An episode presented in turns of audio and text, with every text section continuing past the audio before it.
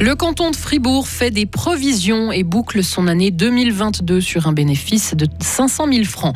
Le nombre de bovins dans le canton de Fribourg diminue. Les producteurs se tournent plutôt vers la production de viande.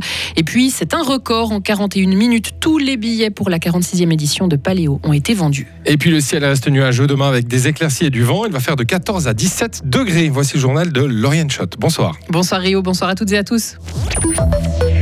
Un demi-million de francs de bénéfices. Les comptes 2022 de l'État de Fribourg sont meilleurs que prévu. Les recettes ont atteint plus de 4 milliards de francs pour la deuxième année consécutive. Du coup, des provisions ont pu être faites car en 2023, la BNS a déjà annoncé qu'elle ne versera rien au canton. Mais pour cette année, elle a été plus généreuse que prévu. Tant mieux, dit Jean-Pierre Sigun, le directeur des finances, avait le sourire au moment de présenter sa copie.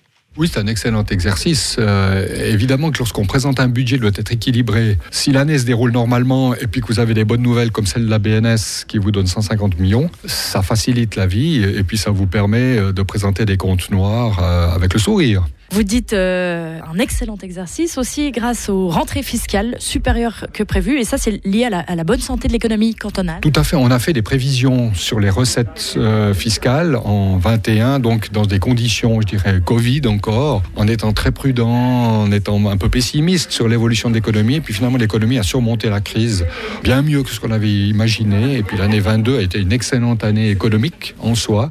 Et 35 millions de francs ont été prévus pour les coûts additionnels de l'activité hospitalière et l'assainissement financier de l'HFR, insuffisant pour la FEDE qui estime dans un communiqué que l'État peut en faire plus pour le secteur des soins. Vaches, veaux, génisses ou taureaux, leur nombre est en diminution dans le canton de Fribourg. On comptait encore près de 140 000 bovins au début des années 2000. On est à un peu moins de 132 000 aujourd'hui, avec une autre évolution aussi observée. Moins de vaches laitières, mais plus de vaches allaitantes, donc avec des veaux destinés à la production de viande. Alors comment expliquer cette baisse d'attrait pour la filière du lait? Écoutez la réponse de Michel Roulin, l'administrateur de Sanima, l'établissement d'assurance des animaux du canton de Fribourg. C'est une activité très contraignante pour le producteur. Il y a beaucoup de restrictions, que ce soit au niveau euh, de la gestion de l'exploitation, le remplissage des cahiers des charges des paiements directs. On voit aussi que c'est une charge de travail élevée euh, qui demande un investissement considérable avec un revenu qui n'est pas forcément très élevé à la fin. On constate beaucoup surtout des décisions lors des changements d'exploitants ou des reprises d'exploitants où des, questions se posent quant à la continuité ou un réinvestissement dans une nouvelle exploitation de laitière ou autre. Si la tendance est à la baisse ces 20 dernières années, le nombre de bovins a légèrement augmenté entre 2021 et 2022. Et du côté des autres animaux de rente, sachez que le nombre de chevaux, de volailles, mais aussi d'abeilles est en augmentation dans le canton de Fribourg ces dernières années.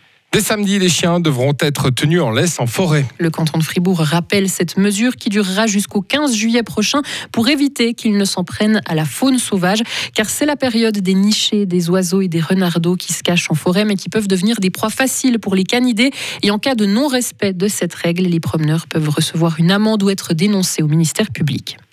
L'assurance chômage, l'infrastructure ferroviaire, les cantons et les rentes de veuves sont touchés par des mesures d'économie en Suisse. Le Conseil fédéral a détaillé ses premières décisions qui doivent permettre d'économiser 600 millions de francs par année.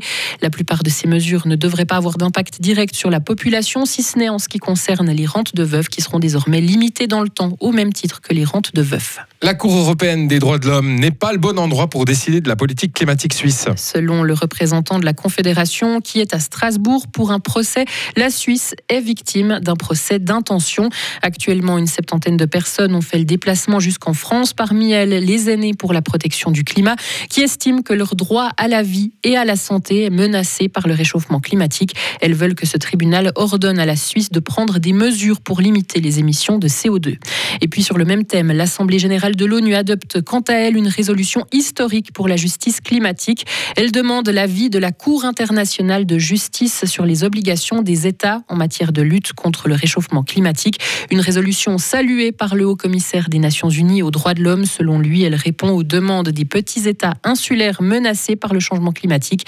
Ce texte pourrait permettre d'accélérer des efforts urgents et équitables pour stopper le réchauffement et limiter les conséquences pour les populations, dit-il. L'Allemagne va davantage aider militairement l'Ukraine. 8 milliards d'euros supplémentaires seront alloués à cela, ce qui fait que les fonds débloqués d'ici 2032 atteindront désormais 12 milliards. Ces enveloppes comprendront des aides directes à Kiev et en faveur de l'Allemagne, car l'armée allemande est actuellement sous-équipée, suite notamment à la livraison de ses stocks pour l'Ukraine. Et pour terminer, ça y est, le paléo est complet. Et il aura fallu 41 minutes pour que les 200 000 billets de cette 46e édition trouvent preneur. C'est un record. Première soirée à avoir été complète, celle de samedi, en 23 minutes, avec en tête d'affiche Ayana Kamura, Damso ou encore Maxime Le Forestier. Et pour celles et ceux qui n'ont pas eu le billet qu'ils convoitaient, eh bien le festival mettra en vente chaque matin sur le site du festival 1500 billets pour le soir même, du 18 au 23 juillet. Bah, C'était trop tard, Lauriane. Oui, Le temps d'écrire Aya Nakamura, c'était complet. Mince, je suis très très déçue. On sent la fan d'attitude là. Oui, tout à fait. Non, les fans de Pink, faut le dire. Oui, alors Oui. ça c'est vrai. Ça, c'est si elle vrai. avait été Et- à Paléo, j'aurais fait la, la queue depuis trois semaines, quoi. Et, oui, et- et puis, Ben, puis le, le concert à Zurich, non, c'était raté. Oui, c'était raté pour Ouais. des questions familiales. Ah oui, bah oui, tout arrive. Retrouvez toute l'info sur frappe et frappe.ch.